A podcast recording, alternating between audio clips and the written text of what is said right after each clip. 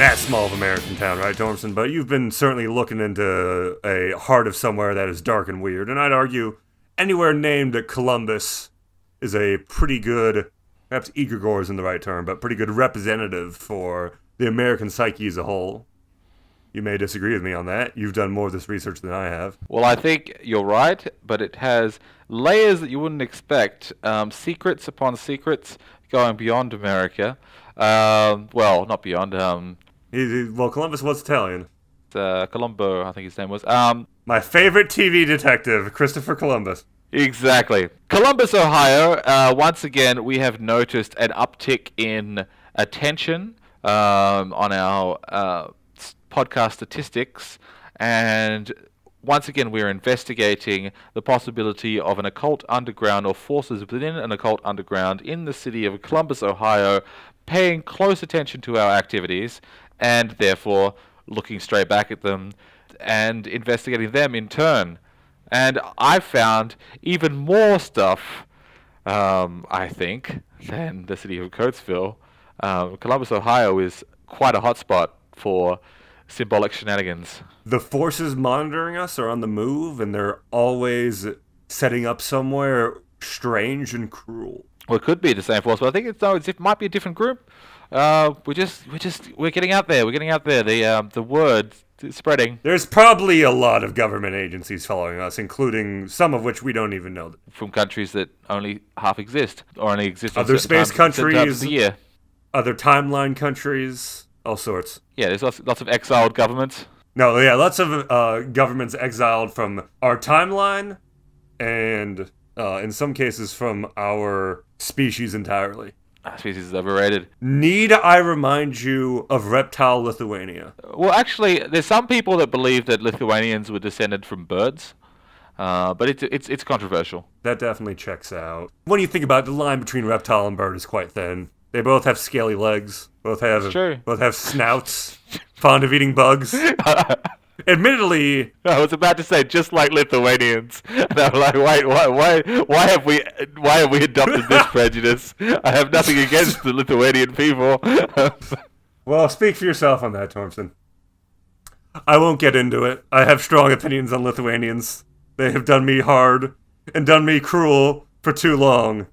And perhaps it's an unfair bigotry, but I think it's a understandable one. it's the Latvians you have to watch out for, in my opinion. See, I'm fine with Latvians. Latvians are beautiful people. They don't eat bugs at all, nor do they have scaly legs. Regardless of our idiosyncratic prejudices, we are here to talk about a city, a town. Is it more of a city? Would you say Columbus, Ohio is definitely within city, tor- city territory? Oh, totally. It's city. It's the biggest ci- urban area in Ohio, or Ohio. as Okay, but I don't think of that as a very high bar. Is it the capital of Ohio? I think it is. Yes, I believe it is for specific reasons. That that is the sort of name you'd give to a capital city that you're building specifically for that purpose. I totally get it. You know those um, those foundational American names, but you have gone into one of your manic delves again, and Oh, I oh, yes. am, as always, interested in seeing what you've dug up. Where do you want to start here, my friend?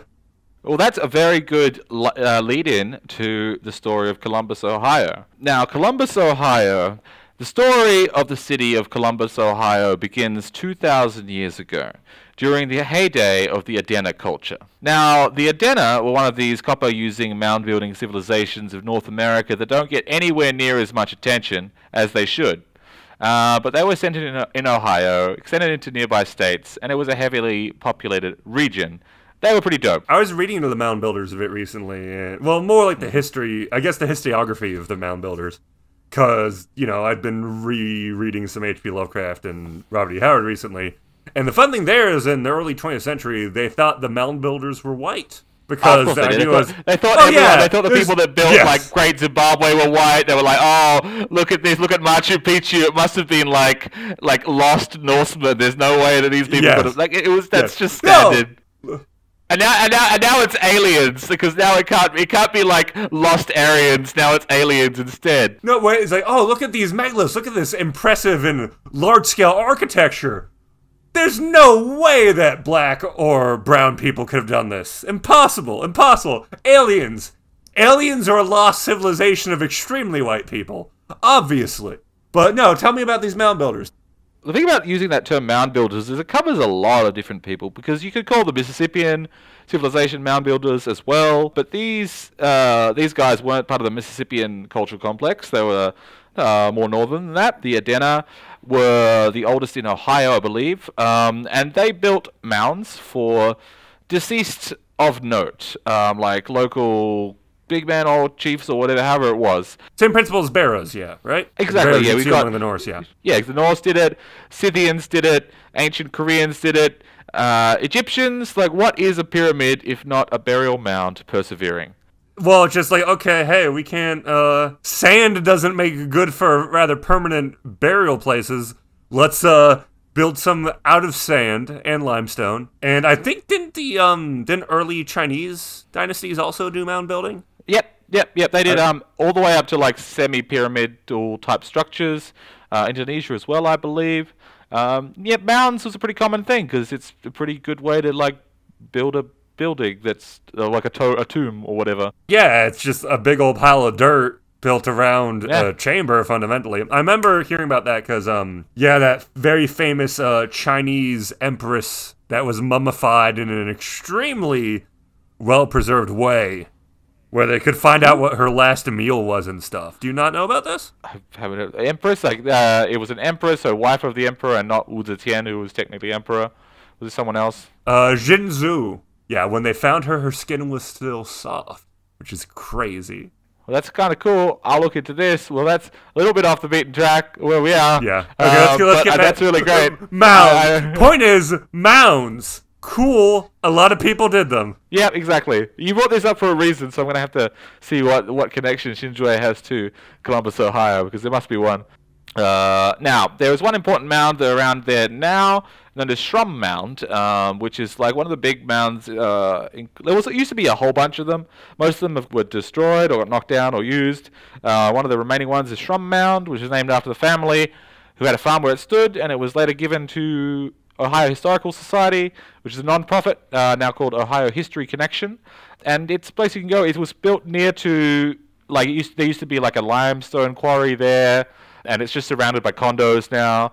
And it's it's anyone in, in Columbus, it, it seems like a cool place to go and check out. But it is not the most important mound of Columbus, Ohio. The most important mound isn't there anymore. But what is there is a thoroughfare called Mound Street. Because Interesting. there was a 40 foot tall mound that did exist there for many centuries. It's probably built uh, like 2,000 years ago, or uh, constructed 2,000 years ago by the Adena.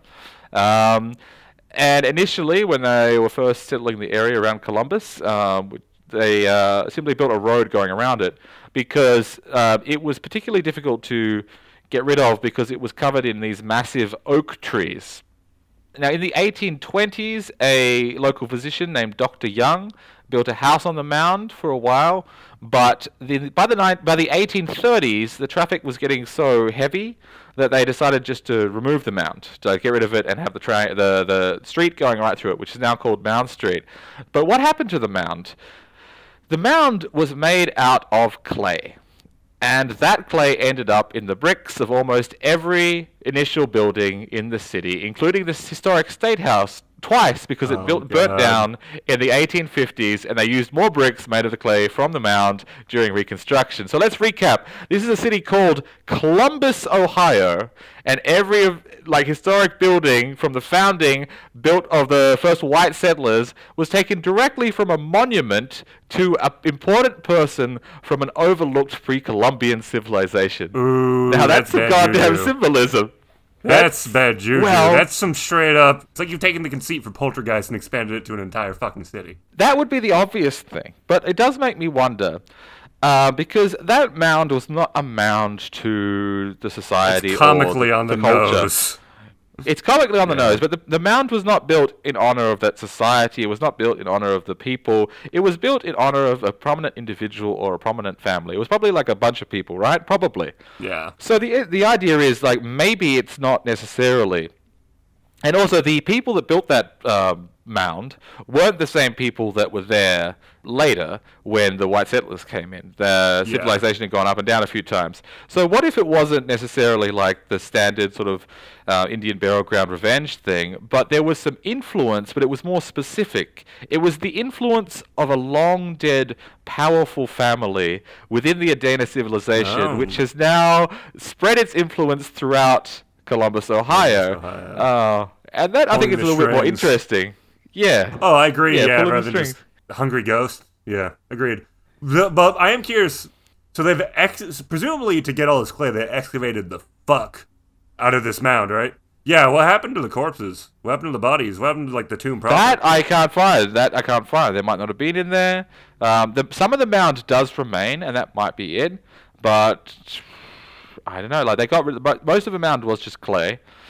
Yeah, what happened to the bodies? That is a good question. Um, what were these mound builders up to other than building pretty damn cool piles of dirt? thing is, I've got a history of the. Uh, oh, well, we can back up a bit. Go back to the Adena. Um, I am curious about the Dennis start- cell, yes. Okay. Oh, there's a, there's a few um permutations of this, which is quite good. Um, the area around uh, uh, Columbus in Ohio ca- country, in uh, Ohio country, was the center of the Adena people from 800 BC to 100 AD.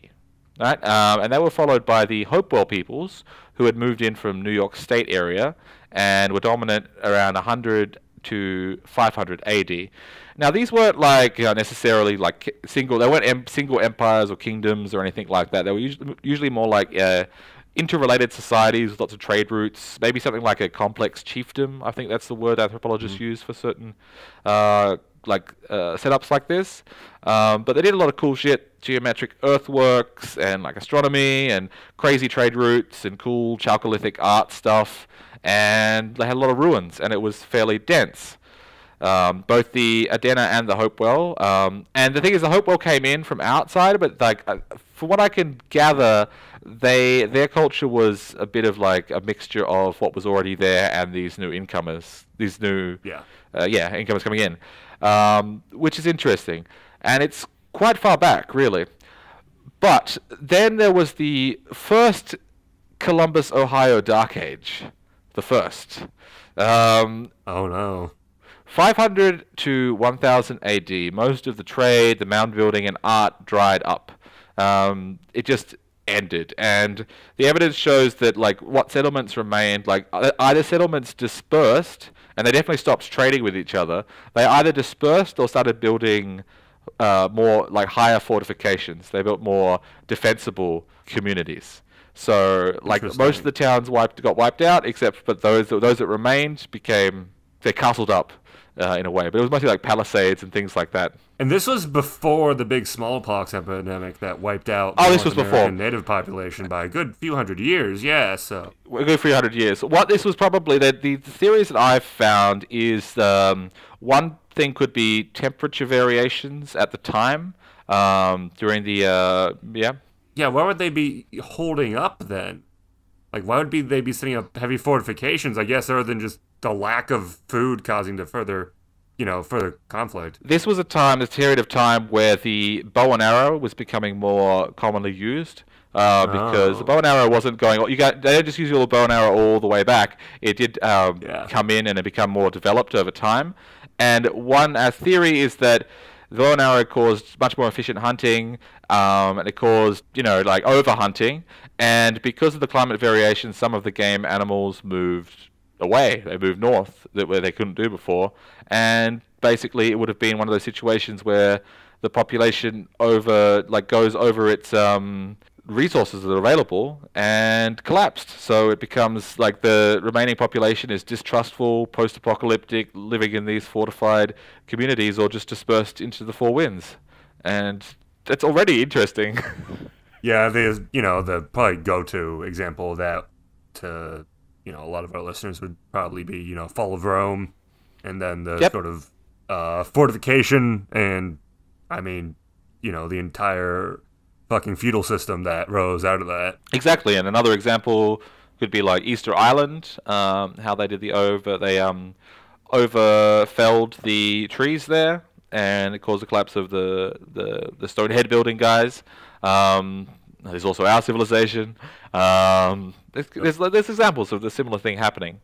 But yeah, there's 500 year period of like not a complete wipeout, but a very, very serious change in the tone of the, the cultures that lived around there at the Yeah, time. living conditions changed a lot. Sounds like. So I think uh, like Dark Age is probably the best term for it because it's very much like Fall of Rome, like post Fall of Rome. Yeah, exactly. It sounds that that's pretty much textbook Dark Age, so it sounds definitely appropriate. But you said that's the first. Aha.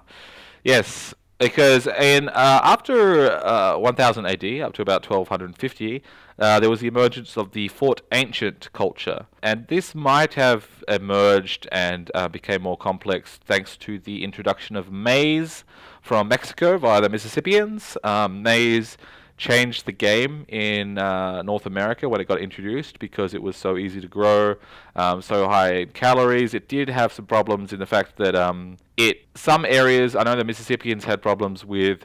They planted too much maize and stopped planting some of the other crops that they had been using and ended up fucking up the soil. That happened a few times, but I don't think it happened so much with the Fort Ancients. Um, but it was a, a, a, a big burst of caloric energy. Um, so thanks Mexico um, for the delicious delicious corn. Um, now these were not probably not the direct descendants of the Hope. Well, again, there might have been some admixture. I think they were like uh, peoples uh, moving in.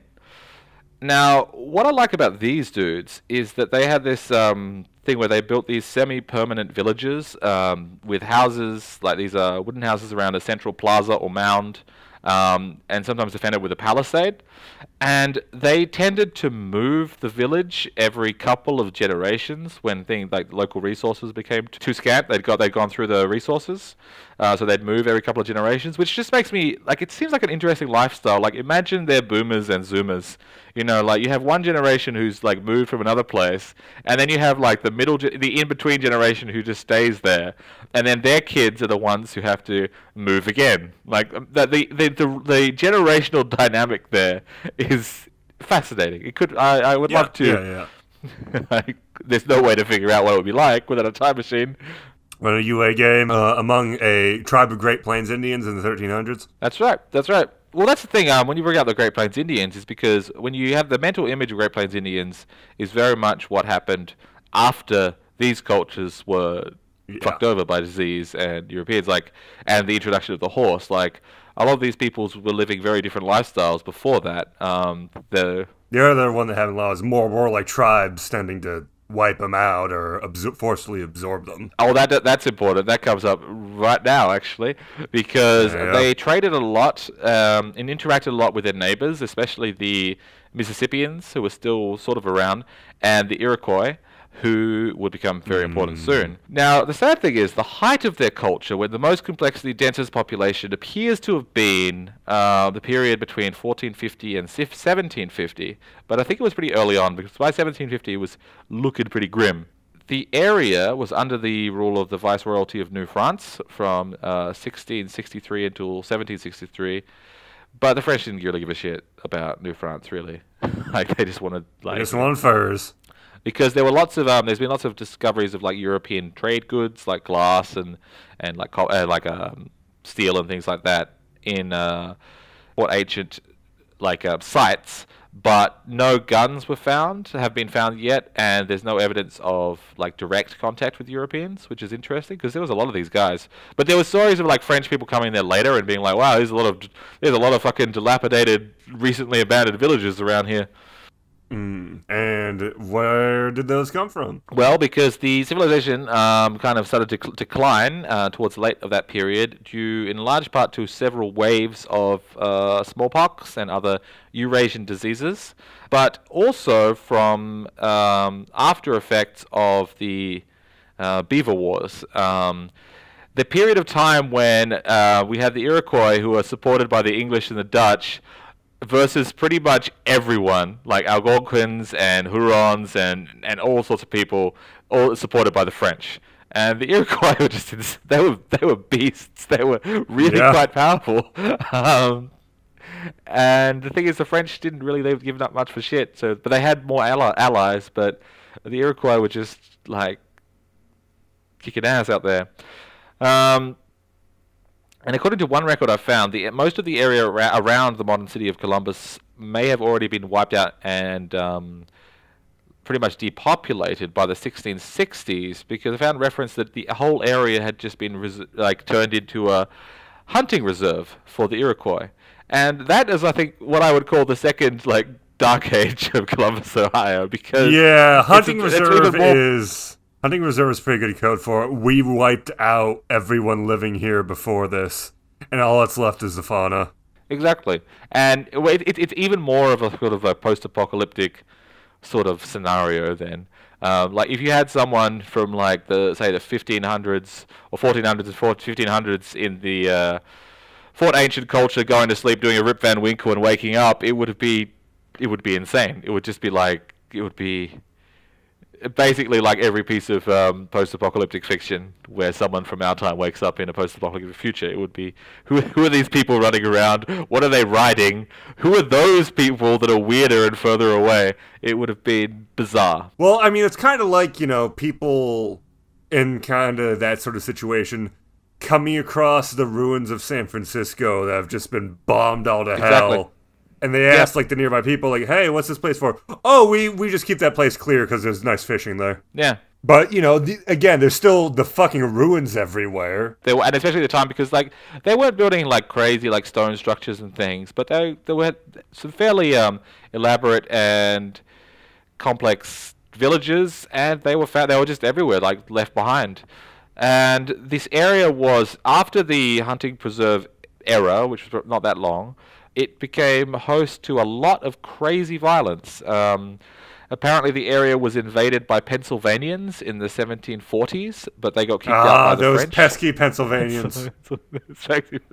Like reading about this era of history is so bizarre like because it seems like it's like Pennsylvania is its own country you know what I mean it's it's fun I mean, it, in a sense, it kind of like I wouldn't say it was its own country, but it definitely was a lot more independent than many of the other thirteen colonies.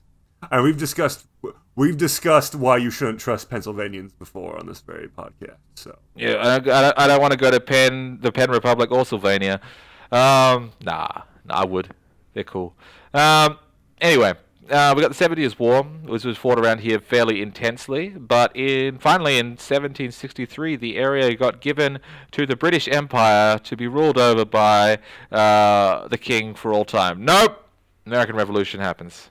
And who is in charge of Ohio after the American Revolution? The area fell under the Virginia Military District, as the whole area was claimed, or most of the area was claimed by the state of Virginia, based on old claims. Um, when that, that whole idea, there used to be those old maps where the states, like the uh, 13 colonies, were just like, we'll just, our, our territory is just west as far Oh, as yeah, we can yeah, go. yeah. I really Yeah, want to see the timeline where America is just really stripy. I think it will be a fun timeline. like literal like a like American strips. flag. you know, that would be that would be pretty great. So yeah, this whole area. The plan was um, that they didn't have enough that much enough money to pay all the veterans of the Revolutionary War. So they were like, okay, we're gonna parcel out some land um, in this place in um, Ohio country for all these veterans of the uh, Revolutionary War, and there was some fighting between the uh, incoming Americans and the British-aligned Native Americans who were living there. Um, specifically, the place around uh, the area around modern Columbus was actually set aside by Congress for settlement by rebel-aligned, American-aligned Canadians and Nova Scotians, which is weird. but there you go. It's a lot. There's a lot. I, I was surprised how many different people turned up in this. You know. Um, well, first off, I'm going to talk about how this worked. So, Virginia soldiers of the Continental Line, uh, they were eligible to procure a bounty in the form of land, according to a formula based on rank and time of service. They had to get a proper certificate, and then they get acquire a printed warrant from the land office in Virginia, and then they'd go and they'd go and have their land. But the problem that um, they had was like in other parts of the country, they had this public land survey system where there was land got divided into like regular townships. But Virginia had this system called metes and bounds, where land boundaries were defined by natural features like trees and boulders and wa- rivers and things like that. Oh, that can't possibly go wrong. Yeah, basically, it ended up looking like a, um, a gerrymandered map, uh, just all these irregularly shaped land claims that weren't clearly defined. So all the claimants just started fighting with each other. Um, not as not as much violence. That's not actually that uncommon, especially if you're dealing with a um, with a group of people who isn't numerically literate because they can't really define things based off distances. Um, I remember, but um, basically Russian uh, farmers out in like rural areas before the period of liberalization, farming was actually collective, largely because nobody knew like math well enough to really draw proper boundaries. So Ah, everyone yes. just animals kind of grazed together and just kind of everyone worked off the same plots of land and just kind of working by rule of thumb rather than actually having like hard boundaries for different uh, plots by, owned by different families. And yeah, they ran into that same problem a lot. There's a lot of violence among villages because of that exact thing. So I was surprised to see how bloody a history Ohio had. Which it, now I think about it, it's not that surprising, but it's a lot, a lot of players involved. Now, in the first sort of settlement around the area, which will now known, which is now known as Columbus, Ohio, was this uh, frontier village set, settled by a young surveyor from Virginia named Lucas Sullivant. He set a permanent settlement in a uh, he called it Franklinton, still, which is now a suburb of uh, or an area of Columbus, because he loved Benjamin Franklin so much. But it was in 1798 it was wiped out by a large flood, but then it had to be rebuilt, and this will become important a little bit later because this happens again. This all kind of comes to an end when Ohio becomes a state in 1803, and things kind of settle down a little bit. But why Columbus? Why have the um, capital in Columbus, you ask? It's the same story as in Australia. In we have a capital called Canberra because Sydney and Melbourne could not f- just like were fighting over where the capital should be, so they built a new one. Uh, and Ohio, um, they had Chillicothe. I don't know if I'm, I'm not saying this right. Zanesville, and they were looking at all these. Like they were looking at Worthington, Delaware, Dublin, and also Franklinton. And they were like, "Nah, okay, we're just gonna build a new city at the state center near major transportation routes, the rivers." And that is where Columbus came from, named in honor of Christopher Columbus, who never even dreamed of Ohio and never landed in any area now administered by the United States. But still, why not? I mean, if you're gonna name your city after something, I think a well-loved TV detective is not the worst choice. yes, yes. Columbo, Ohio. that would be a great city. Just one more thing. That's the town motto. Now, it sort of grew slowly. Um, it was kind of shitty at the start. It was heavily forested. Flooding rivers caused malaria and cholera outbreaks. But it slowly started to grow because it was in a pretty great location. And they started to get some European immigrants coming in, Irish and Germans and things like that. Now, one thing I found that was cool, uh, we're getting it, getting a bit forward. So this is the time when they were taking down that mound and building bricks um, ahead of that. So this is where the, the, the seeds of what is to come get laid. All right. James Preston Poindexter. Uh, is that where the Poindexter came from? Don't know actually whether that have. I don't think so. I've heard of a Poindexter, but I've never heard of Jason Poindexter. James Preston Poindexter. Uh, he me, was a pretty cool guy. Uh, he was an abolitionist, civil rights activist, politician, and Baptist Nice, minister from. Columbus, Ohio. His father was white, and his mother was black and Cherokee. And from his pulpit, he preached against slavery and and for Amer- African American rights, and became quite involved in politics. But what caught my eye the most is his close interaction with a group known as well. First, his close interaction with the Underground Railroad, and his Ooh, interaction okay. with a group called the Sons of Protection or American Sons of Protection, which was an African American burial and benefit association, also associated with the Underground Railroad, through which not much, like, I couldn't find much information because they were quite secretive, as you could expect. Um, Sounds like they did a good job. basically. I, yep. And I'm like, this sounds like a very benevolent cabal, kind of. um, Yeah. and I like the name. Sons of Protection is a, a pretty dope group name. That is a excellent cabal framework. just using magic to help escape slaves. Why the fuck not? Exactly, and this sort of came back in a strange way in a few in a few years, but um, that was just an interesting uh, figure from uh, Columbus history, and there'll be a few to come up.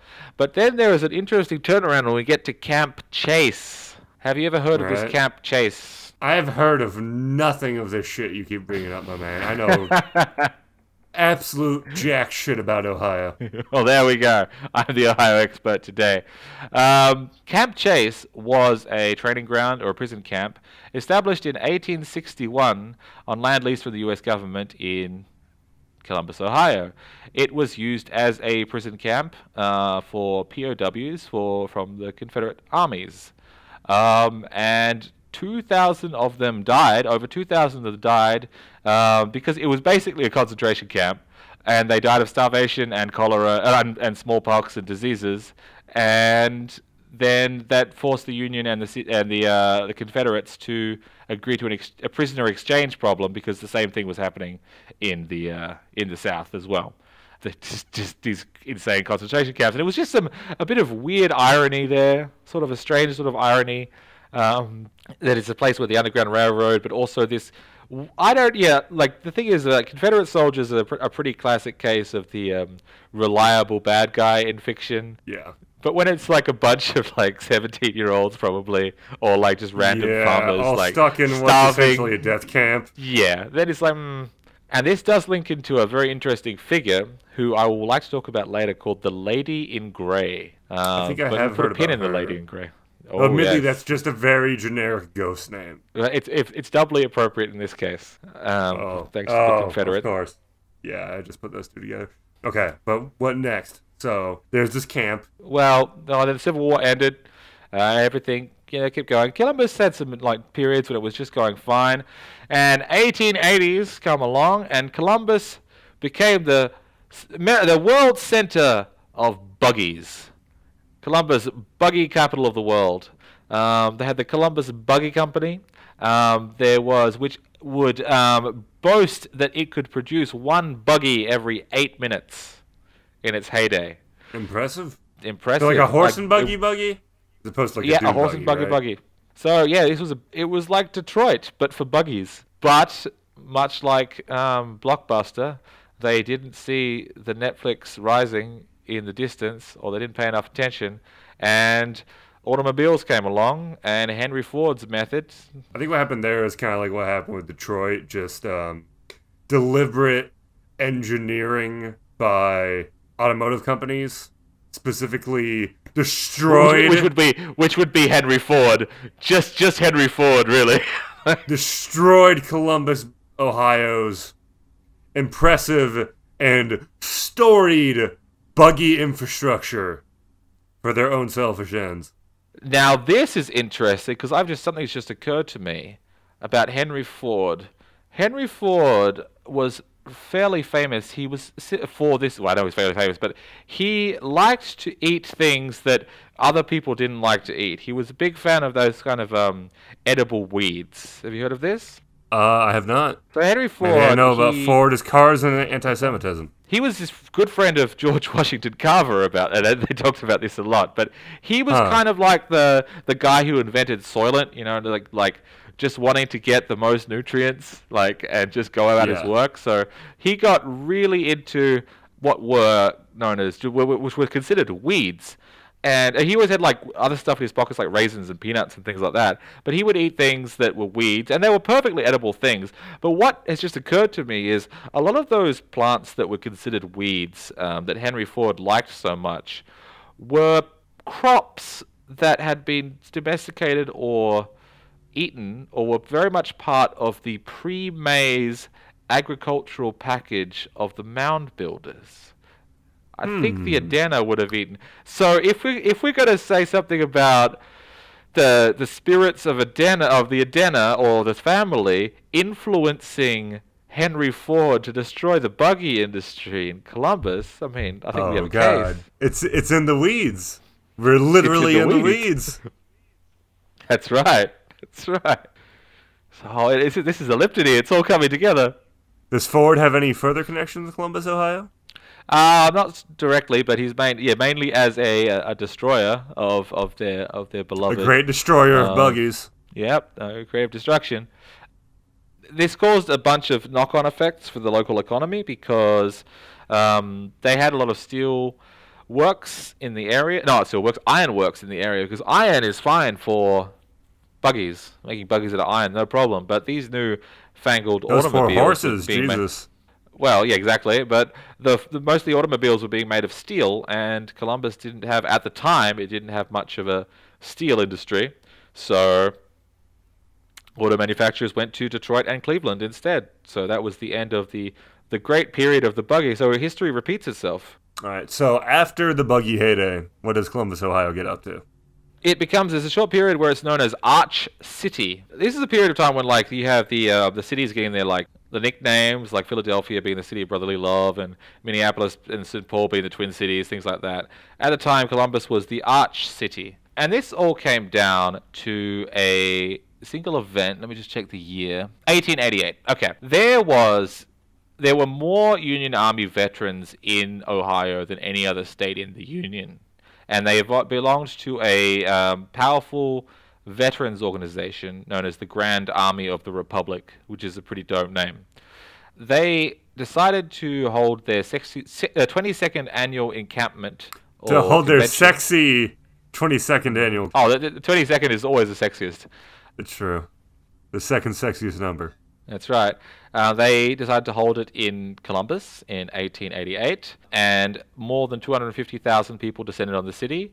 The city at the time had only 90,000 people. For but so two, 250,000 people came for 10 days in September of 1888. Um, so as you can imagine, what the fuck do you do with all those people?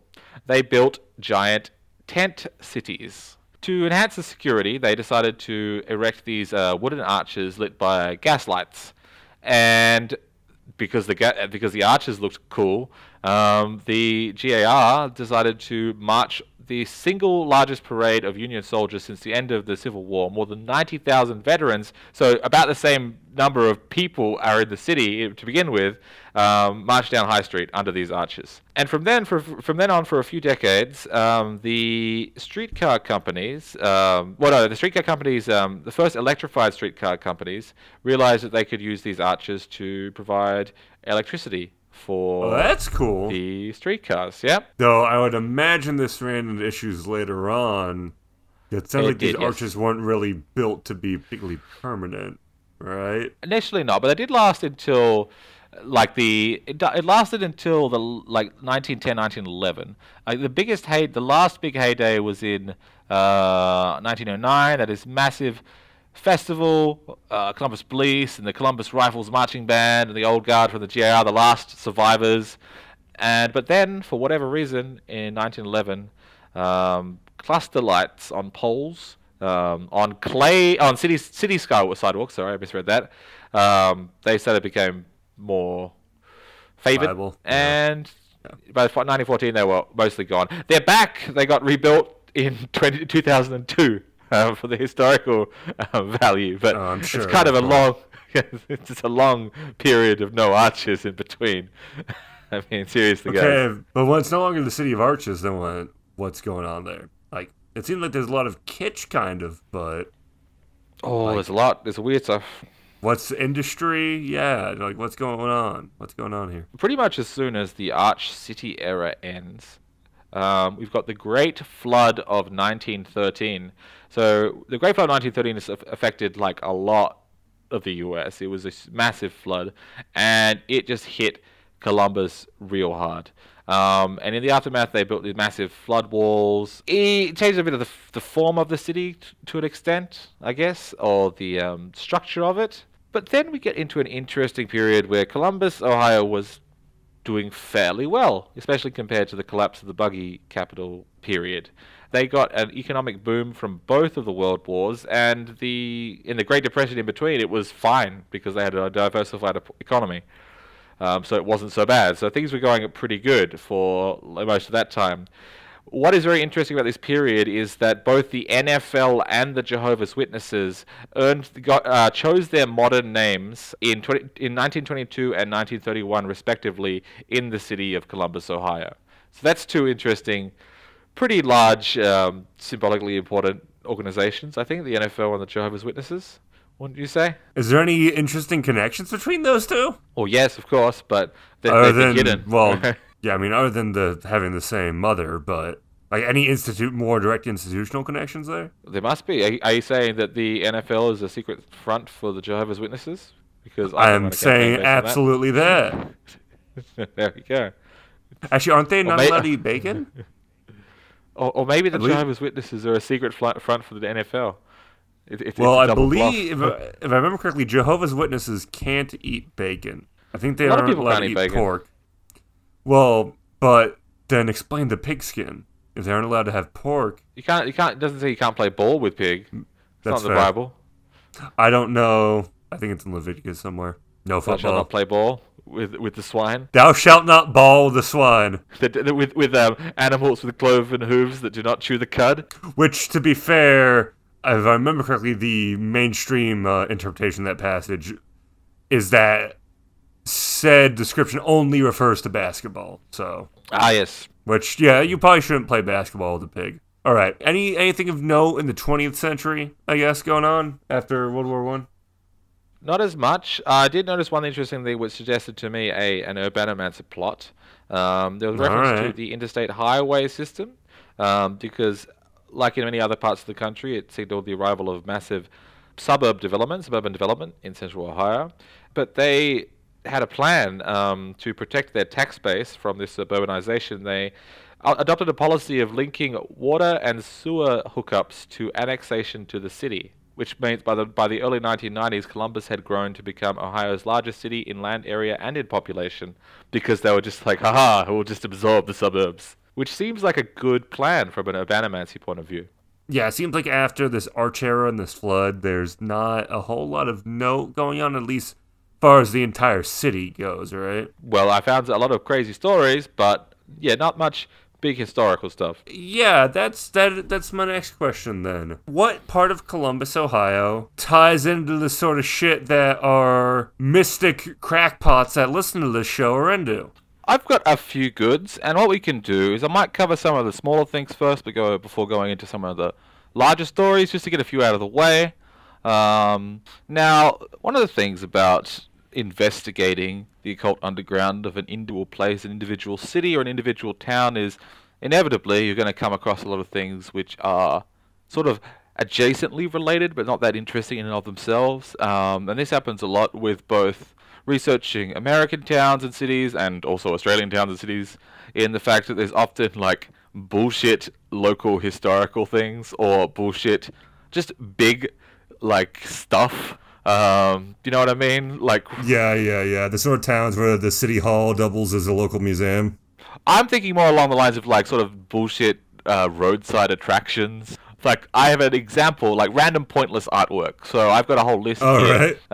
Um, then the city of Columbus, Ohio, I believe, has a a giant praying mantis, a giant boot, a giant buckeye, and when I wrote these notes, I wrote down buckeye and I looked at what it meant. Yeah, what the I've fuck forgotten is a what it means. buckeye? What ex- oh, and I searched it on, Go- on Google, and the first question people also ask, "What exactly is a buckeye?" And then, "Can you eat a buckeye?" It's a small, shiny, dark brown nut with a light tan patch that comes from the official state tree of Ohio, the buckeye tree. So that's kind of important to the state of Ohio. And they have a giant one, a giant buckeye. It's Sure. it looks. I mean, Is it like just like a legitimate buckeye, or is it like a sculpture? No? It's sculpt- shaped like one, I believe. Okay, yeah. I'm I'm imagining like you know a mutant seed here that's like the size of like a bowling ball. That's, what the that's what's inside it. That's that's. Um, All right. So Oh wait a minute! I, I am an idiot. It's a giant buckeye made of chocolate. It's in the Churchill Chocolate Factory. The Anthony Thomas Chocolate Factory gives tour, What the tours. fuck? Okay, so like the world's largest buckeye is a it's a product. It's a product that they got. There are there are in fact several world's largest buckeyes. They have one big one, I think. I think they sell big ones, but they have also Uh-huh. one in a case um, that's made out of chocolate and peanut butter. Um, Okay, so gotcha. The Buckeye, it appears to be the uh, symbol of Ohio State, um, the team. And It's both an actual nut and also a chocolate treat. Is that? Uh, are you correct on that one? originally, it's a very important symbolic Yeah, element of Ohio State, which has been turned into chocolate and peanut butter. That could be um, ritualistic to an extent. So well, like- yeah, yeah. If you're doing any Ohio-related gutter magic, which comes up more than you'd think, then a Buckeye is an excellent component to use in such a ritual. Oh yeah, and that's that's also why we need to kind of go over these sort of pointless artworks and like local Yeah, yeah, yeah, curiosities yeah. because they do have their own importance for the localized zeitgeist. And I should I'm not being overly critical of specifically Columbus, Ohio having these things. Everywhere has these dumb things. It's fine. I mean, I think far as those go, a giant praying mantis is actually pretty rad. Like, good on them for that. Between that and the boot, there's like some powerful food chain micro symbology there. You know, Well, especially considering this is all like resting on a foundation of clay bricks taken from an ancient Adena mound. So yes. it's it's got to have something there. I mean, like, if nothing else, I imagine if you're doing any rituals that v- involve cannibalism, literal or synthetic, uh, doing it near a giant praying mantis, especially if it's also sex magic, that's, that's some pretty potent mojo. It's like, that's a nice thing to have in your pocket if you're in the area. Like, oh yeah, I need to do a cannibalistic sex ritual. Also, in more, if you're doing it in a more abstract sort of sense, if you're doing it in the form of um, something involving, like, uh, say, the man eater, not as something literal, but as the figurative sort of archetype, um, then the, the giant praying mantis would work. That is a good question, actually. Is said praying mantis sculpture a male or a female? Uh, wh- why the hell would you put a male praying mantis in a statue? That's Yeah, that's asking well, for trouble if nothing any if nothing else. like that's what you want to put in someone else's city. Like the implications of a giant praying mantis female in your own city aren't that great. Cause just like, oh, this city eats its loved ones. Well, that's not even wrong for Columbus from what you said. So yeah, exactly. Um, it's described on Roadside America as a large green praying mantis, and then, comma, friend to man, comma, is poised on Ohio State University's West Campus. wait, is that the title? Beautiful. The praying mantis, looking at the Ohio State website, uh, Ohio State University website, the praying mantis is named Annabelle. Okay, that's a good praying mantis name. People take Sure. pictures in her grasp. It's a good selfie location. I mean, for, as, as far as giant praying mantises go, she's sort of um, made of some looks looks like corrugated metal painted green amongst like some trees and bushes, like kind of fitting in with the landscape in a nice way, looking almost naturalistic despite being made of metal because of the shape of a praying mantis. Yeah. If there were somewhere that I would think like, oh yeah, this place has giant praying mantises just part of its ecosystem, it'd probably be like somewhere in Ohio. Yep. It is in Natural the lush green phenology garden. And phenology is the study of periodic events in biological life cycles. But the fact it's so similar to phrenology Yeah, gives me I pause. Yeah, Especially likewise. considering um, the idea of a praying mantis eating like its mate. It's usually like biting its head off. I mean, this Yes. it's not hard. You could easily just write an R on the sign to Phenology Garden and like do a whole gutter magic ritual involving that. It all comes together. And this is why people listen to us when they need to do a gutter magic ritual in a pinch. It can just be like, oh yeah, they they threw that one out a couple episodes ago. Yeah, that's a good idea. I should put an R on the uh, phenology garden. Yeah, I mean, if you're gonna, yeah, these are things that if you're gonna set your game in Columbus, Ohio, there's all these things you can put on the corkboard, and we can speculate on what they are. I mean, Columbus, Ohio is the kind of place because I'm generally, when I'm running a game um, that's not online or not, I'm not something specific I'm doing. If I'm just running a generalized kind of UA game set in Middle America, I usually choose a city like Columbus, Ohio. You know, lo- not one of like the the heavy hitter American cities with all the symbology, but you know, something more middle tier, which is not an insult. It's just you know, like something more in between that I could feel I could play around with more. Yeah, it's more manageable of anything else. L.A. or San Francisco or New York City or even Chicago, all of those have like a ton of baggage. Where you go to Columbus, Ohio, like I mean, definitely, like you know, it has its baggage. But one, the players are a lot less likely to know about it, and two, it means you can kind of play around with it a bit more and feel like when you're filling in those gaps, you aren't at risk of bumping into something else that's like factually. Exactly, exactly. And also, that means you'll get closer to the reality of the un- uh, occult underground in Columbus, Ohio, even by chance. It's the only way there is to find understanding that sort of crap. That's By right. complete chance and coincidence. You realize that this entire podcast is just me and Frank attempting uh like long term divination ritual uh, that you all you guys all get to listen to, but you're part Don't of tell, the gutter don't tell him, no. Sh- sh- No, it, it's up. fine. Shut the fuck up. No, no, no. The irony, the irony, actually will help. Uh, Divination never works when people know you're doing it. That's the them's the rules. That's the cut. That's how it used to work. But now, since the advent of hipsters, and since the advent of self-aware sort of irony, things have changed. This is post-modern magic, my friend. This is how it's done now. This is not the old Yeah. school. Well, but then the the other side of that is even when you know the future, like it doesn't fucking matter. You can't like avoid it. It comes at you like a rolling boulder.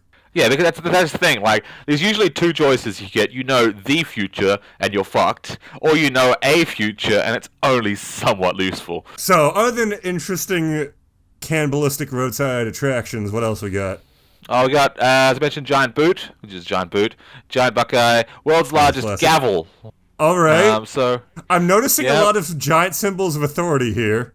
yes, what you, you, you count the praying mantis as a giant symbol of authority? Oh, you meant the boot? I mean, the other alternative is giant symbols of uh, aggressive female sexuality. That's I feel that's pretty authoritative, Sure. authoritative. No, I don't really associate a gavel with that. That's the thing. Uh, it's different types of authority, just a different, Yeah, different strokes. yeah. And like, much as the as the next symbol, which is, if you know anything about the uh, occult symbolism of world sport, it is a very important authoritarian symbol, the world's largest ping pong paddle. Oh, interesting. Yeah, that ties directly into a whole bunch of things. And it's hanging on a wall next to some ping pong tables in a combination arcade bar. Oh, how how how big is this ping pong paddle? it's 11.5 feet long, which is Okay. Well, someone could use this as an actual ping pong paddle, like a large person, a giant wanting to play ping pong in Columbus, Ohio.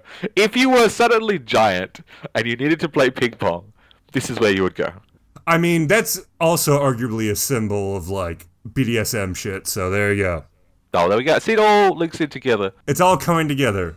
It's certainly a lot better in BDSM play than a gavel. Well, it depends on how you're using the gavel. Don't don't not as a striking implement. We don't king shame. We don't king shame. All right, what else we got? Do you know what the motto of Columbus, Ohio is? The heart of it all. Ooh, see, see, this is this is why we we, pay attention to these these these little strange Who fucking like. has that as their motto? This is why. What's his What's that? Um, what's his face with the plane in Chicago? The fly. Uh, was it fly fly to heaven? This is why the fly to heaven thing didn't work. He should have done it in Columbus, Ohio. He could have got right to the heart of America. They had it on the motto, and he failed. Tis tis tis. Kenneth Hyatt just puts out all this disinformation about how Chicago is really important, but no, no, no, it's Columbus. All right, what else do we have? We have a statue of Arnold Schwarzenegger, which he visits every year. Like, is it the same day? Like, how is he like in a suit? Is he in one of his movie roles? How big is the statue? I have so many questions. It is in his prime, back in his uh, what's the word for it? Um, His pumping iron bodybuilding days? Yeah, pumping yeah, iron shit. days. Um, he has a special connection with Columbus, Ohio, which hosts the annual Arnold Sports Festival, aka the Ah. Arnold Classic. Yeah, yeah, no. Uh, Arnold Classic is a big, big bodybuilder. That's right. So he, in 1970, he went to Columbus to participate in the Mr. World Mr. World contest after winning Mr. Universe in London, um, and developed a like a good relationship with the city. Um, good. I mean, that's that's that's nice. That's nice. Good for him. Good for him. Yeah. Yes. So, and Arnold Schwarzenegger, even though he's alive, um, and I hope he, I, I hope he lives for a long time because he's kind of cool, even though I don't agree with him on many things. But he is also a target for future iconomancers, of course. Um, he, when he finally um, hasta la vistas, he will be quite the potent symbol. Fuck off. All right.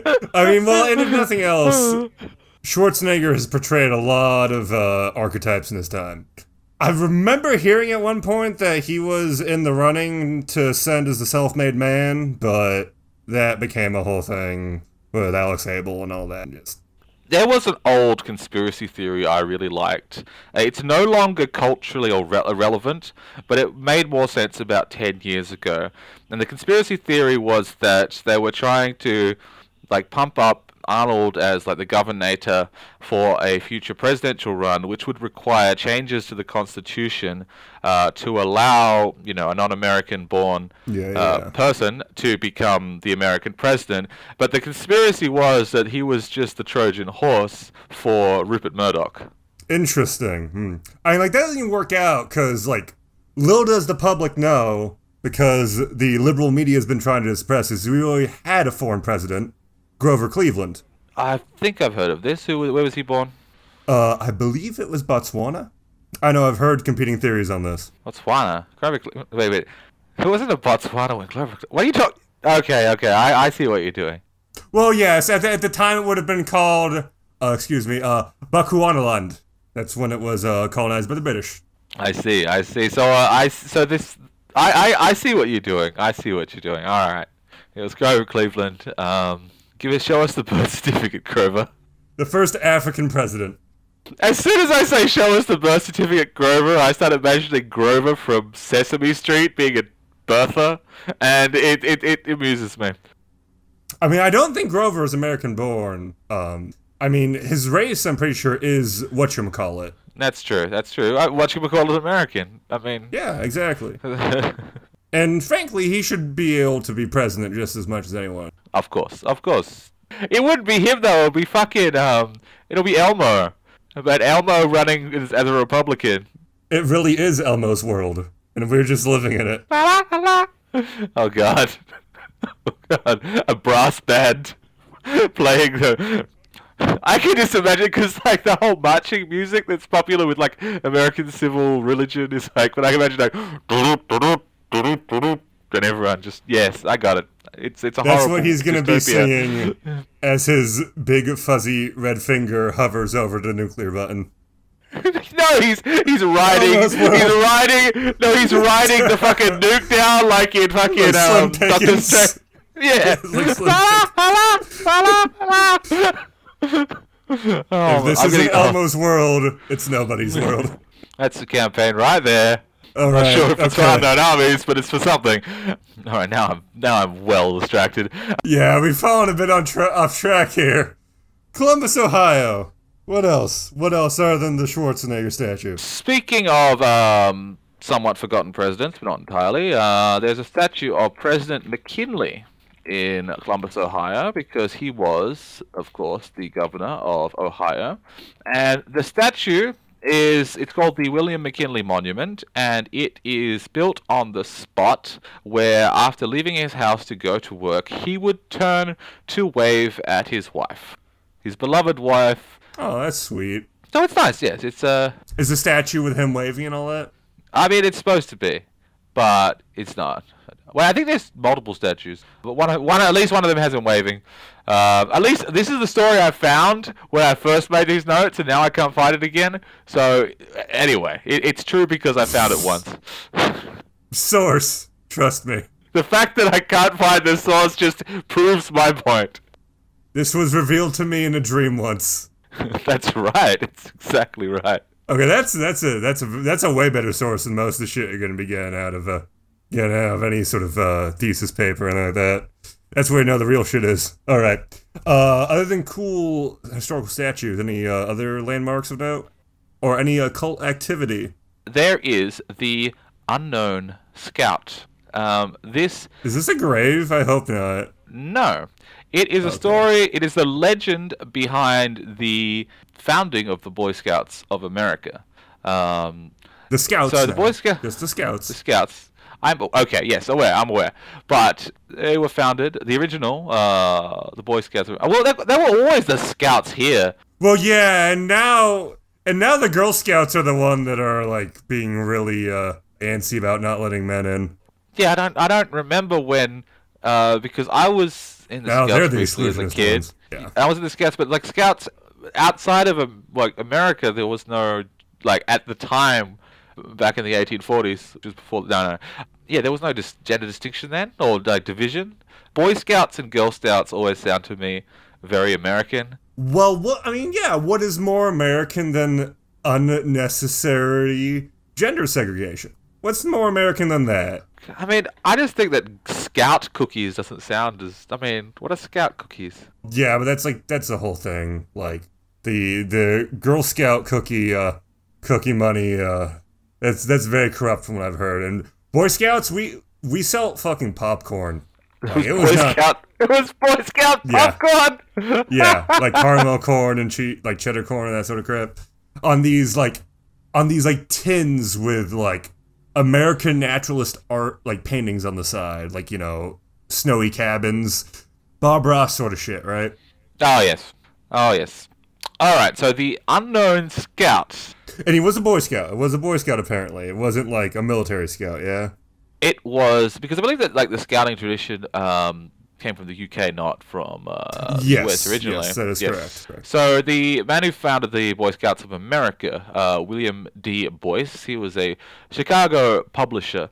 And this, the legend has it that uh, Boyce was in London in uh, the year in the fall of 1909 and he went out looking for an office that he needed to go to, but he became lost in the London fog. And wandering around, just an American lost in London fog is, is already a fun mental image, uh, especially in the in like the 1900s. But at his wits' end, he approached a young man and asked for directions. And uh, not only did the youth show him how to get there, but he led him through the fog to make sure the American found his way without becoming lost again. Boyce, to show his gratitude, get, offered the boy a tip, but he would not accept it. And when asked why, the young man told him he was a Boy Scout, and taking a tip would negate the good deed he had done and violate his scouting code. And that became the founding myth of the Boy Scouts of America, which is interesting in various symbolic Oh, ways. a statue dedicated to that has some powerful guide mojo. This is a plaque, which is almost. I mean, a plaque is sometimes even better. like plaques are weird. Plaque, anything like that is that's a guide god walker right there. If I've ever heard one. It's another like important American institution that has a connection to Columbus, Ohio. Along with the and um, the NFL and the Jehovah's Witnesses, we have the Boy Scouts having a connection here. And Boy Scouts, because of that whole military thing, there is that's that's some pretty uh, important stuff for America actually. I believe it's if you're an Eagle Scout, you immediately upon enlisting uh, get uh, put into officer school. You know, after like you immediately qualify as an officer if you're an Eagle Scout. That's that's I it, again. This is something I'm just gonna believe. Oh, apparently that's a myth. Never mind. Um, so it's true. Um, you kind of get put on the fast track, but it's not like you instantly get Okay, it's more just like I guess uh, overlapping, like eligibility things. I think I think you're I think you were right the first time, but you were talking about the uh, in the uh, public face of uh, things, not so much, but in the in the secret officer corps. Um, it goes that yeah, way. Yeah, it's not like you immediately qualify, but you get put on the fast track, and you apparently can graduate boot camp as E2 or E3 instead of the default of E1. I don't know what the fuck that means. And this is only for the military, mind you. I'm not sure to what degree those arrangements are set up with other branches. If there was going to be a secret organization in charge of the U.S. government, it should be the Eagle Scouts. Oh, absolutely. I mean, how many presidents have been Eagle Scouts, Thompson? Think about it. That's right. Everyone just thinks about the Scarlet Bones. That's just a, that's a that's a distraction. That's a yeah. smokescreen for the Eagle Scouts. All those guys who entered there, most of them were already Eagle Scouts, and the ones who weren't, they don't really get ahead very much. Well, this is why the um the whole thing about joining the Scouts together has come up so importantly, because that's the only reason Hillary lost. Mm, yeah, the Girl Scouts don't got the Eagle Scout. Yeah, and that's not that's not really fair if it's not that symbology symbology going on. You know, I mean, it's not like she was just unpopular or anything. um, never mind. Um, the motto "Be one... prepared" takes on a much more sinister character when you have the uh, secret Eagle Scout cabal in mind, doesn't it?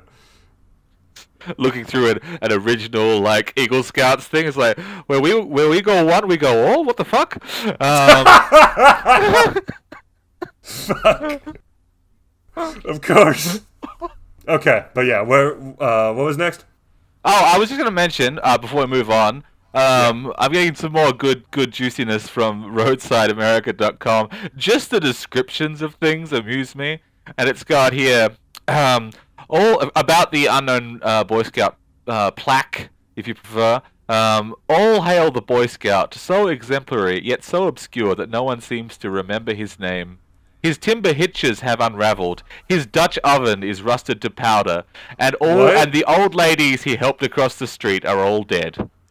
All right, that's interesting. You ever think that, like, I mean, you said the guy who uh, created the organization's name was Boyce, right? That's right.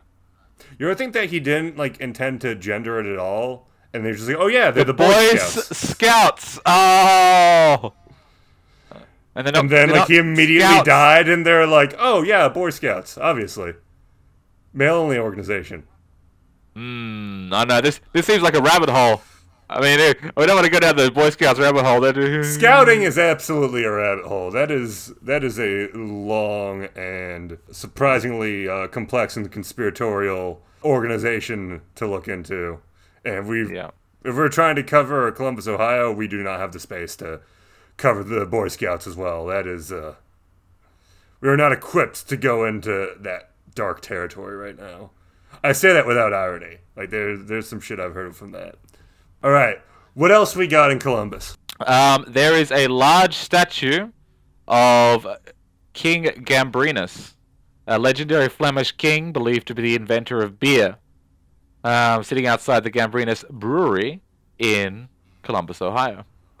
Okay, so we just had. There's a lot of strange statues there. Interesting. There is a story that um, the Flemish king Gambrinus learned how to brew from the Egyptian gods Isis and Osiris. What's all this Tim Powers stuff coming in here? I mean, that's about right. Yeah, that sounds about right. He sold his soul to the devil to become the first mortal brewer, then outdrank the devil when he came to collect. I like this guy. This is absolutely some Tim Powers bullshit. I, so even though he's Flemish, just the Egyptian gods show up for some reason. Nice. Yeah, I mean, of course they do. Of course they do. And that's Tim Powers. It being Flemish is already Tim Powers enough. It's just taking Yeah. that Tim Powers Flemishness and putting it in Columbus, Ohio. It's what gives the the UA touch. The Gambrinus Brewery in Columbus was founded by, in 1906 by a German immigrant, August Wagner. Uh, the land was in business. The, the brewery was in business in, until 1974, and the land was sold and the brewery was demolished. But the king's statue was preserved and now stands in a small park, hmm, over 12 feet tall, holding a That's goblet up to the sky. I mean, As you should be.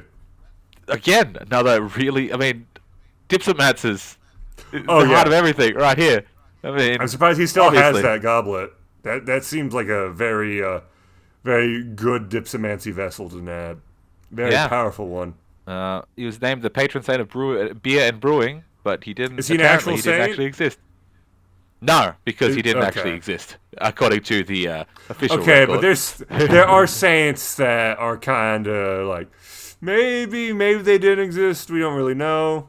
I mean, if he's getting his powers of brewery from Egyptian gods and also the devil, then I'm not sure if him being canonized as a saint is the best approach. But I wonder if we went first to the Egyptian gods and then to the devil, and the devil's like, "What the fuck?" Went to them first. sure, Went to Isis first. And Osiris. But yeah, again, that's that's again, it's Okay, a little like- roadside attraction, but huge symbolic value. what's that like conversation like? Right? Like, what is like? Was he? Did he just like go up to various like powerful deities and be like, "Hey, can you do me a solid here?" Because it's like he has a conception of what beer is, right? Or is he just like, I want to be able to turn hops alcoholic?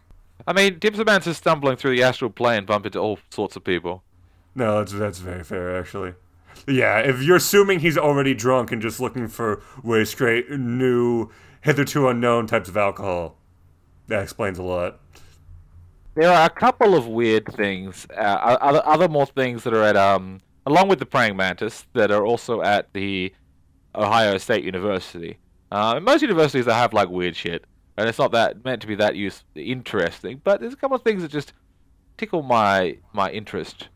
There is a an area of Ohio State University called the Garden of Constants, uh, which has all these sculptures of numbers, which are meant to be very important constant numbers, and also 50 individual formulas cast in blonde in bronze and embedded into the pavement.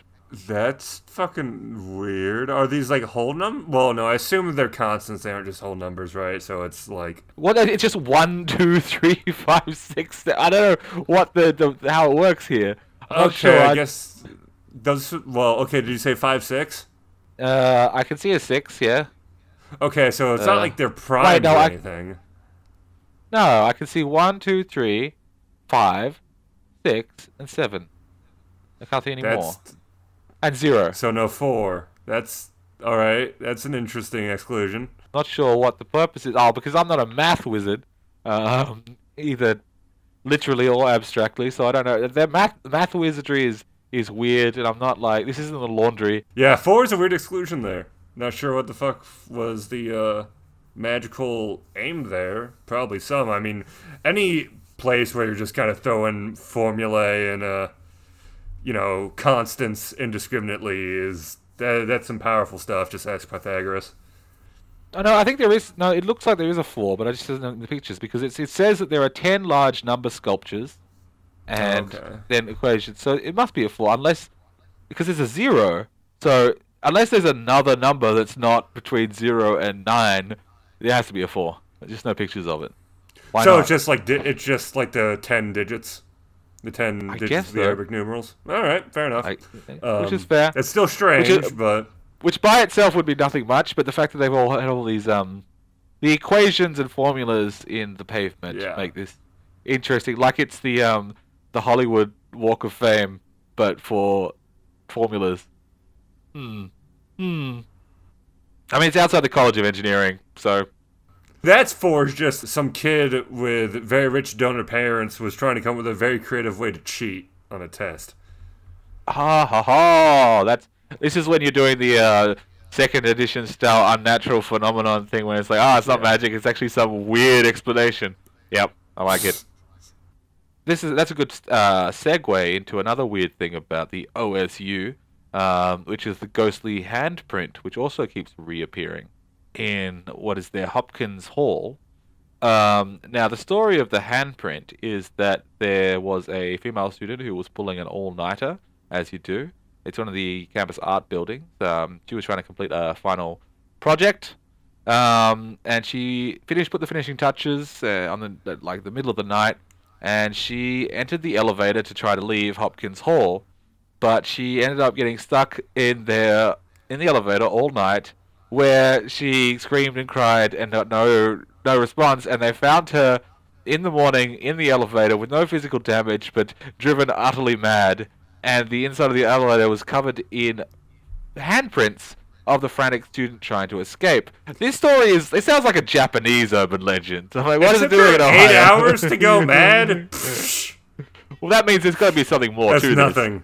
yeah, yeah, sure, but I mean, being stuck in an elevator isn't going to drive anyone mad. Not even someone from Ohio. those Ohioans going mad too easily. I think, yeah, that's that's story. There's more to the story. That's more to the story. Yeah. Well, that I mean, if you want the mundane explanation, it would be like we've all worked on final products before, and suddenly be like, all right, Yeah. no, you can't, uh, you can't work on that now. But no, yeah, something definitely happened in that elevator. That something's up there. So yeah, ever since then, there's just a handprint that's been showing up.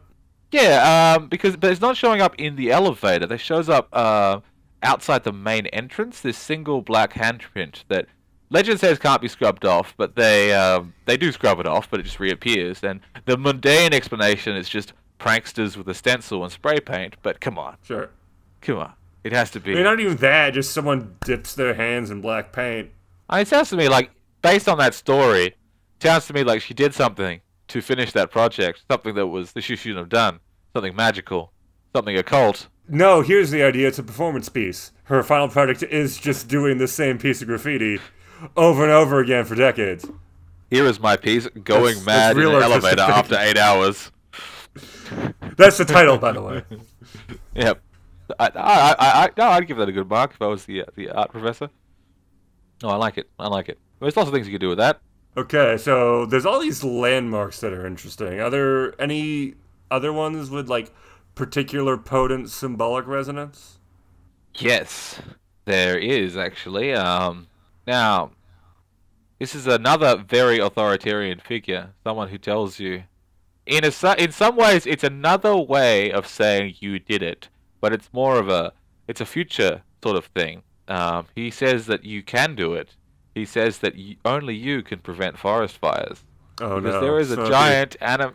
Yep, there's a large animatronic Smokey the Bear. Um, Oh God! he, yeah, it was made his home at the Ohio State Fair in 1959 in Columbus, uh, 15 years after being introduced. Didn't know he was that old, but Smokey the Bear dates back to 1944. Oh, I've been Uh, I've been fighting with Smokey for a long, long time. The, okay, the animatronic version, which was built in 2015, is 14 feet tall, so two feet taller than Gambrinus. This is already interesting. What is going on here? Hmm. Why would they need to build this animatronic po- Smokey the Bear to control Gambrinus? What is he up to? Hmm. Forest fires, obviously, which I mean, forest fires are in fact very important. As we've found out since then, no thanks to the uh, disinformation operations perpetuated by Big Smokey, the regular forest fires are a important and crucial part of any sort of healthy forest ecosystem. You know, you need it to spread seeds in a lot of cases, to make sure uh, new ground cover is cycled out every so often, because Yeah. then that way, when you have those regular smaller forest fires, there isn't huge ones like we've been having all across the West Coast for the past decade or so. Smokey knew exactly what he was doing when he was advocating for that. Here's an idea. This is just some speculation. Um, perhaps the character of Smokey the Bear isn't completely fictional. Perhaps Oh, the no, character he's of not. Smokey the Bear, of course. But I'm thinking specifically of the 1944 invention of the character. That was 11 years after the end of Prohibition. Now imagine a Prohibition agent who's also a bear um, having to fight the cult of King Gambrinus, who is a bootlegger, who are a bunch of bootleggers who occasionally cause forest fires with, with their bootlegging activity. There we go, with a campaign right there. The original Smokey the Bear. Your guess is as good as mine. The best I was able to find is I think he was involved in Operation Paperclip, Oh yeah, oh yeah. but That's true. Even that was kind of spotty. Well, if you've seen the secret, like the suppressed video of when they killed Osama bin Laden, he is wearing the hat and the jeans. So this might be a connection there. I'm pondering. Mysteries right and now. mysteries. A lot of a lot of things are suddenly falling into place. I'll need to research this further. Other than uh, bringing mention of my eternal Ursine foe into this hallowed uh, recording studio, what else do you got? There was, I'm not sure if it's still around, but there was something, a large uh, art installation that uh, was, or still is, in Columbus called As We Are, which is advertised as the ultimate selfie machine. And it is this basically, you sit in this little room um, with all these cameras around it, right? Um, around you, and it takes a picture of all your head, right? Like every ac- angle of your head, and then it puts it in, and it's got this. It's this large sculpture which is covered in like uh, screens, like uh, and it will just it like um basically cycles through various people who've gone in there and had their pictures taken by So it's the human eternal. camera. It's the human eternal.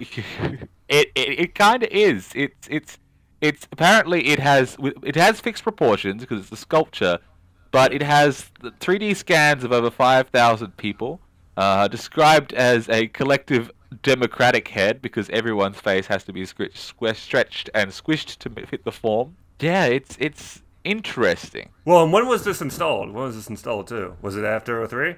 It was open to the public in 2017, so it's relative in the Okay, uh, city's yeah, new recent, convention in the convention center. 14 feet tall, like so same size as Smokey the Bear- Bear, still taller than old um Gambrinus. There's lots of big things in this town. This is Um, the war of idols we're dealing with here. it's a war of idols. Yeah, definitely a war of idols. Now, what really gets me is that um, the person who invented it, uh, whose name is uh, Matthew Mohr, is uh, when he's describing how he came up with the idea of it, he says that he in tw- in 2002, while creating a, f- a profile on Friendster, asked himself if it was a smart idea to put every, himself out there for everyone to see. But then that got him on the on a path on thinking, which eventually Oh eventually shit! led This to. took him like 15 years. wow. well, I, that was the nucleus of the inspiration. Yeah, okay, yeah, yeah. it took a while. okay, Uh, that's that's what. he- That's like it's like when you have an idea and you like maybe you look back on it and you say like, where did that come from? And you you you know, it's, things come things take a while to percolate. You know? Well, and installation art does take a while to get. Like you know, everyone just complains about like, oh, this is ugly and it's the center of town. Yeah, yeah. No, this ugly took like 10 years to gestate. oh yeah, Right. There was there was a lot of time and effort that went into this ugly. And in this Yeah. case, I mean, may not the human Eternal, but the Columbus, Ohio Eternal. There's some power there, I'm sure. Okay, so this has got it's got 80, 850,000 LEDs, uh, which displays a, a person's head like one of the uh, 3D scans, uh, which range for about 30 to 45 seconds. Now, I had a lot of ideas about this. I'm like, if you want to contact, commune with the spirit of someone who's dead, but their 3D scan is or is still in the system, they're not going to take Oh, them out easy. automatically when someone dies necessarily. They probably will take them out if they get word, but there would be a time when someone is in the system, they're dead, but they get displayed still like every now and then according to the the algorithm, which is designed to like uh, give as much diversity as possible, which is good. But it would be an interesting sort of thing for a cabal to sort of like lie in wait at the convention center for a particular face to appear, so they can do a very particular ritual in order to get some information or summon the spirit, uh, the revenant or the demon of the person. Oh, absolutely. And I mean, I I bet you that the these pictures go back further than you might think too. Like if you wait there long enough and at the right time of night, you start seeing like old French fur trappers show up in the photos. Yeah. Uh, old Native American tribes from the area. Oh yeah, it's, it's not the photo. Just it's not just the photos. It's the whole head. There's all these head of Yep. people, and yeah. And how would you tell? How would you know that that you'd have to know who you were waiting for? Yeah, that makes sense. Well, that's also like I mean the the fun solution, like the fun thing to do with this sort of thing is just show up to it in a bunch of crazy costumes. That is good. You're waiting. The, co- the costumes help, especially if they're gonna give like the you want to evoke someone. It's definitely probably someone who appears at 3:33 in the morning. Uh, Oh, yeah. That's the most logical time. But I'm just thinking that if the great mystery of of a Columbus campaign was who controls Columbus, who was buried in the mound, the spirit of the Adena noble or chief or whatever who has like through the bricks con- like gained control of Columbus. And um, so it's it's again as we uh, pointed out, point, uh, pointed out it's not just about like the standard like Native American Indian burial ground revenge. It's about specifically that guy. Like maybe he appears I mean, it's probably not even revenge. That mound was set up with the specific purpose of him extending his life, memory yeah memory yeah his not just his memory, his life too, into perpetuity. He saw what was coming. He knew what those bricks would be used for, and he mm-hmm. was preparing himself. He was preparing his consciousness to be spread out in across the entire city of Columbus. And that chief's name was Columbo. I know. her. Yes, I know. That that would actually make a lot of sense because from the point of view of someone uh, like a powerful wizard among the ancient Adena, like for him the i like for someone who's a wizard or like a sort like a powerful magical user in say the 1500s among the Native Americans, like Europeans coming and fucking everyone over is a, a big deal. But if someone is in like 2,000 years earlier among the Adena and learns that, oh yeah, in 2,000 years some people are going to come across the sea and fuck everyone up, you, you're still kind of be kind of like a bit separated from it because it's Oh, not yeah. really your people. It's like, oh yeah, that, that happened, that will happen later, but they're not really the Adena then anymore. They came from New York or migrated in from wherever, so who cares, sort of thing. It's it's different. It's it's it's like if a, an ancient Roman uh, finds out about the American Civil War. He's just like, so what? Or like World War Two. You know? shit. Like, whatever. this Mussolini guy sounds like a jackass. Yeah, yeah, like you know, the Adena have as much investment in you know like white Europeans as they do the Iroquois. those two groups are as closely related to the Adena as each other. Is my point. Like they they aren't invested in this at all. This guy just Well, wanted yeah, immortality and and how immortality generally is. It's like all right, you either get to keep your consciousness or your body.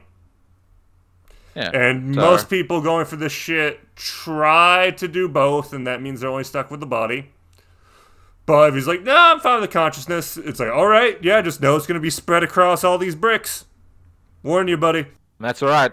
I mean, hell, it may not just be one guy. Each of these statues has a different spirit inhabiting it. He could, he's playing the long game. I mean, he, he he probably has watched like various occult underground forces rise and fall in Columbus, Ohio, and he's been playing the long game for over two thousand years. I mean, who knows what he's up to? And maybe the selfie, maybe the selfie statue is actually like an attempt to consolidate all these differing entities in the statues into one sort of unity. Yeah, exactly. It might just be because like okay, this is a city like any other. Of course, there's going to be a lot of statues, but these are some kind of weird and interesting statues you're bringing up. So I do think there is something to be had there. So yeah, it wasn't that wasn't as much. I thought we were going to go through it pretty quickly, but we didn't really. There was a lot. There was a lot to talk about then. Anything else of note? Well, a lot of things, but